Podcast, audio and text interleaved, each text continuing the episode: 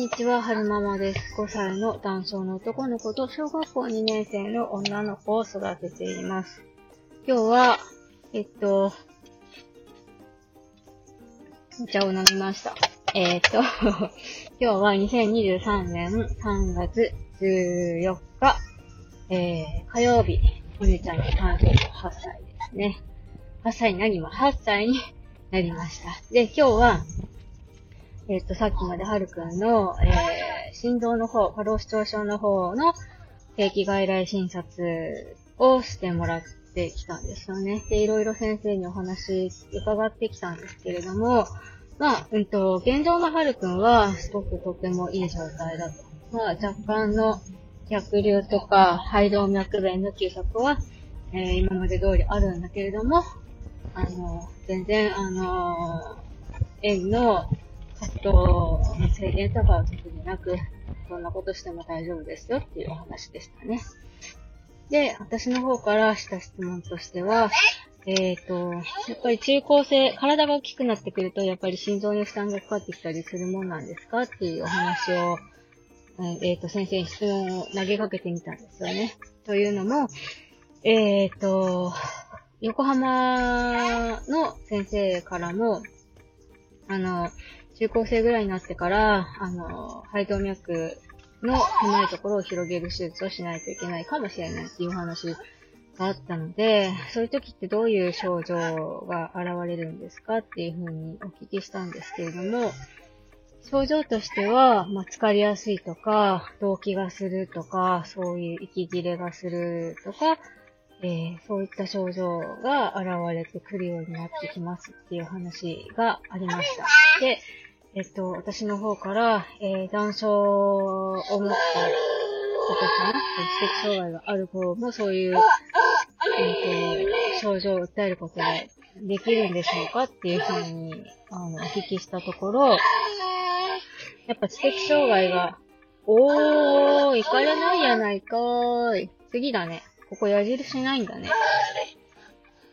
えっ、と、知的障害がある子は、えー、自分でそういう症状をね。あく何歌ってるんですか？多分それなんかの歌でしょ。なんか歌ってるんだね。何の歌かな？そう、うんと、知的障害がある子は自分の、えー、症状を上手に訴えることができない可能性が、えー、高いと。そういう場合は、うんと、どういうところで見極めていくのかっていうと、やっぱ顔が青白いとか、血穴あぜが出てるとか、そういうのもあるし、あとは、普段は元気に活動してるのに、なんだか今日は、えー、ゆっくり座ってるとか、そういういつもと違う行動が見られたときは、ちょっと注意が必要かもしれませんねっていうお話でしたね。で、あと、年齢が低いちっちゃい時は割とこう活発に動いているんだけれども、年齢が上がってくるにつれて、その活発さっていうのは減ってくるから、具合が悪くって、ゆっく、うんとじっとしてるのか、うんと普段からじっとしてるのか、なんかその見極めが難しくなってくることがあるっていうお話もされていました。だから、まあ、なんでしょうね。注意深く普段の様子を観察していて、いつもと違うことがあったら、えー、要注意かなってことなんでしょうかなーって、ん？なんか日本語がおかしい気がする。そう。なんか、まあ、よ、注意深く本人を観察して、いつもと違うような様子が見受けられたら、ちょっとその先生に相談してみるとか、そういう受診のタイミングなのかな、というふうには感じましたね。あと、うんと、はるくんがブクブクして、はいはい、何ですか？今曲がりますよ。お待ちくださいね。はい、車いなくなった曲がるよよいしょ。そう。んで、はるくんがブクブクしてきちゃった点についても、ちょっと先生に相談してみたんですよ。やっぱこう、肥満が強くなってくると、やっぱ心臓とか腎臓とかに負担がかかってくると思うので、その辺のところをちょっと気にしてるんですっていうお話を、えー、先生に、はいはい、お話ししてみました。これは母、だって眩しいからやってるんだもん。じゃあ、はるくんにはこっちあげる。はい。母の縦メガネ。嫌なの？こっちでいいじゃん。こっちがいいの？だってこれやってないと母眩しいもん。ちょうだいなのダメだって母眩しいもん。これがいいね。アップそう。アップです。アップだね。うん、はいはい。やめて、やめて。ツバが飛ぶ。はいはい。うん、アップだね。うん、はい、アップです。アップです。何の話をしてたんですか？あ、そうそう、肥満の話ね。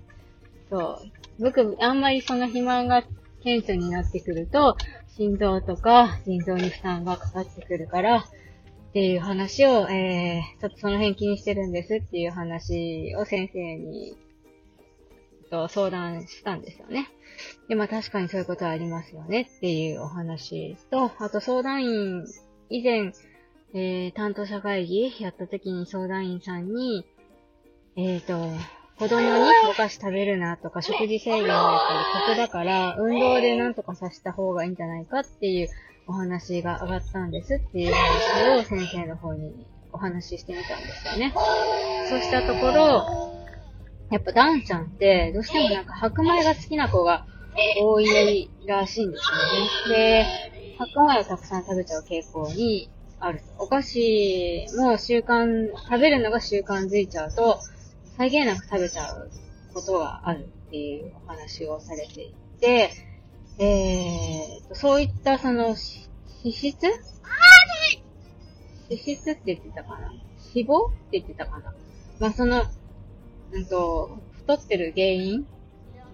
を、えー、消費す、ん？太っ、ん？脂質？脂肪？なんかよくわかんないんですけど、その、太ってる原因と元になるものって、7000キロカロリーあるんですって。で、7000キロカロリーを消費するための運動ってなると、結構なんか、アスリート並みの運動をしなきゃいけないらしいんですよ。で、そういう運動ってやっぱダンちゃんみたいな、えー、筋力量が弱い子とか、にはちょっと、えー、あんまりなんだろうな、現実的ではないことなので、やっぱりその、うん、全く運動しないっていうのも良くないんだけれども、えー、食事のコントロールもやっぱりしていった方がいいと思いますっていうお話でしたね。おやつは決まった時間以外には食べさせないとか、とそういった、うんと、カロリーコントロール的なところも、うん、まあ、その、考えていった、考えていっていただけると ありがたいですっていうか、まあ、っていうお話でしたね。その、うん、運動でなんとか消費しようっていうのはあんまりちょっとこう、はるくんの場合は現実的じゃないかもしれませんっていうお話でしたね。そうか、と思って、ねえ、どうしたらいいんでしょうね。まあ一応その、あんまりカロリーが高くないようなおやつを調べるとか、なのかな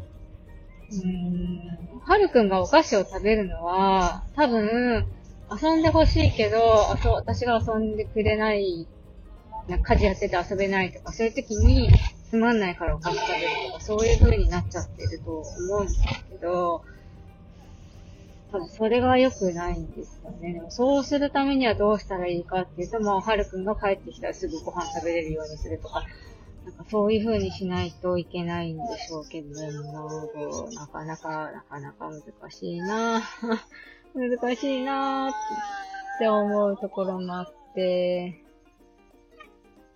まあ私一人じゃね、答えは出ないので、ちょっとこう、いろんな方にご相談してみて、自分に合う方法を